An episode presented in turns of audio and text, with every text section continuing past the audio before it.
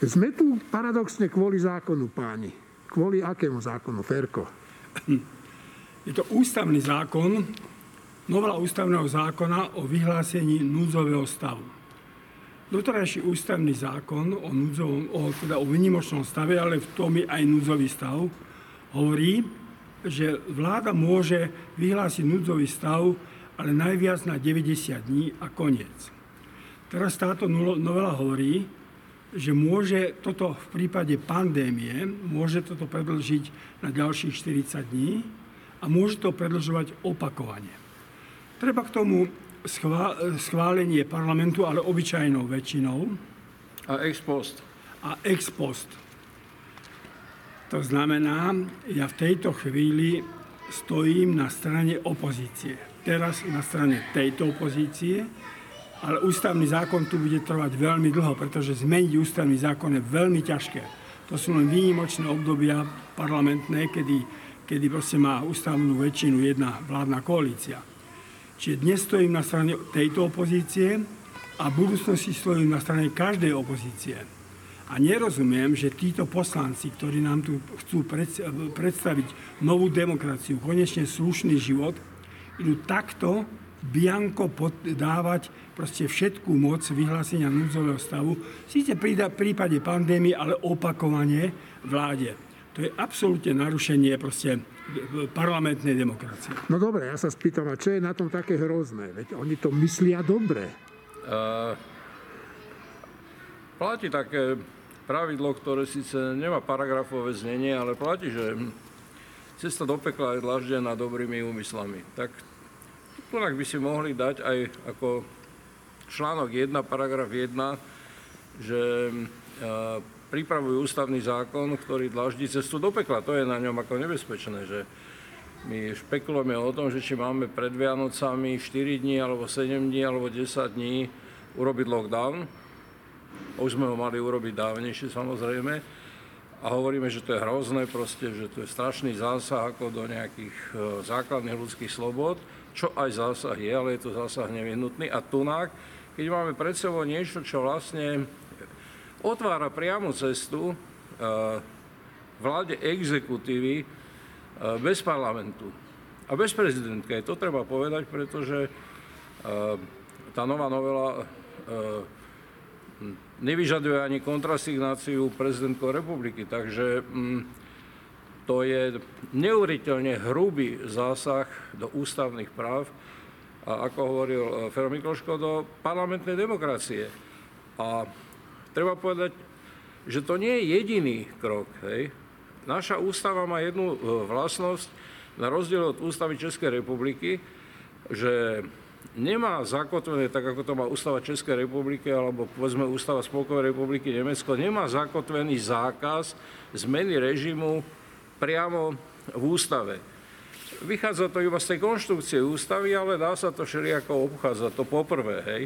Čiže už to je, už to je veľmi zlé, že, um, že toto v našej ústave neexistuje a tento ústavný, tento návrh ústavného zákona to vlastne ešte nejakým spôsobom v neobvykle takom uh, hrubom spôsobe to ešte uh, ďalej uh, zdôrazňuje. A ešte posledná vec, že Nedávno bol prijatý taký ústavný zákon a v tom aj spočívajú tieto, tieto zmeny ústavy, ktoré mali byť vlastne takou veľkolepou oslavou demokracie, ale oni sa stali takým nástrojom, doslova by som povedal, že takého kuchynského um, splachovania iných problémov. Napríklad v tomto prípade existuje taká zmena, ktorá je zmenou zmeny, lebo ten, tá, tá základná zmena bola prijatá nedávno, že o, o tom, že ktoré zákony sú v súlade s ústavou, nerozhoduje ústavný súd, ale parlament.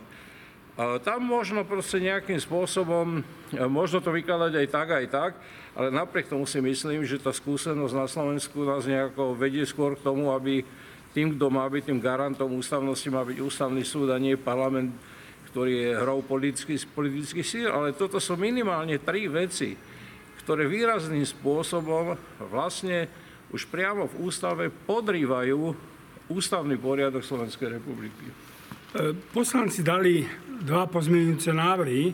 Jeden dala Katarína Hatráková, že by dobre, tento ústavný zákon sa príjme, jeho novela, ale bude platiť len do 30. júna. Teda keď sa skončí školský rok, lebo dobre chránime tým deti. Druhý pozmeňovací návrh bol, že teda dobre, dajme to do konca roka, lebo nevieme, ako tá pandémia bude. Ja si viem predstaviť, že ak sa príjme jeden z týchto dvoch e, pozmeňujúcich návrh, tak si viem predstaviť, že na ten maximálne jeden rok vláda dostane takéto výnimočné akoby, akoby právomoci.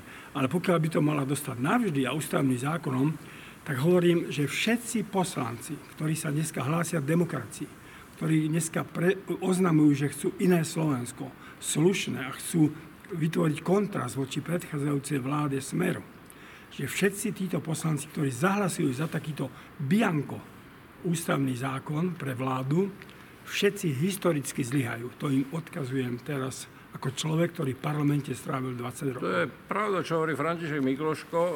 Má to iba jediný háčik, že e, v tom návrhu sú aj iné veci, ako, ako je teda tá neterminovanosť, o ktorej on hovorí, lebo sú tam aj um, také body, kde sa rozširujú vlastne, teda poviem to naopak, obmedzujú sa ľudské práva v o mnoho väčšej miere, ako je to teraz napríklad zákaz vychádzania z domu. Hej, tam sa predpisuje, e, že je možné v prípade nejakej pandémie ľudí udržať, teda držať v ich bydlisku, alebo ich dokonca presunúť. Presunúť, teda evakuovať sa tomu hovorí na nejaké iné miesto, ale e, evakuovať na iné miesto, to už sme, to už sme videli v Sovietskom zväze, keď Stalin evakuoval celé etnika, hej. No, čiže ja si myslím, že ten zákon treba odmietnúť ako celok. Ale v krajnom prípade by obmedzili tú škodlivosť aj, aj teda hm, tie zmeny, o ktorých hovoril František Mikloško.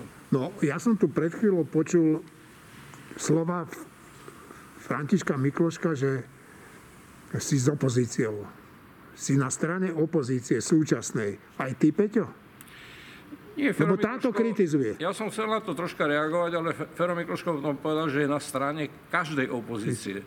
Teda nielen tejto opozície, pretože my často pripravujeme zákony, e, ktoré akoby slúžili mm, len nám, lebo vychádzame z predpokladu, že my budeme väčšine pri moci. Ale to tak nie je, to je opakovaná skúsenosť, že to tak nie je. A to, čo povedal Fermi Mikloško, je niečo iné. Povedať, že na strane každej opozície, pretože to ohrozuje v podstate e, každú opozíciu, aj dnešnú vládnu koalíciu, ak sa dostane do opozície, pretože potom to obmedzuje a jej práva. Ešte posledná poznámka z mojej strany. Toto nie je jediná vec. My chválime ministerku Kolíkov za to, že je aktívna. Ale tu sa pripravujú a schválujú veľmi nekvalitné zákony. A potom sa musia opravovať. Teraz posledný taký problém je napríklad s tendrom e, o záchranky. Hej. Posledný, ešte poslednejší problém je otázka zá, teda zákona o tendroch, kde, ktorý spochybňuje e, teda šéf UVO Hlivák. A takýchto, takýchto zle pripravených zákonov je, je stále viac a viac. Tak ak táto vládna koalícia chce naozaj zlepšiť súdnictvo, tak to nie je len nová generálna prokuratúra, nie je to iba uvoľnené priestoru preto, aby bolo možné potrestať proste tých výnikov, čo je rozumné a výborné, ale to musí spočívať aj v tom, že tie zákony, ktoré sa prijímajú, budú kvalitnejšie. My sme ju zažili, keď sme boli v politike, slova víťazov volieb je po voľbách zvykajte si. No tak to nie.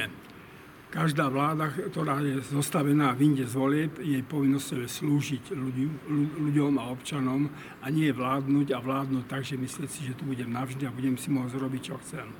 Takže nebudeme si zvykať a prosíme, aby si to uvedomili všetci poslanci vládnej koalície.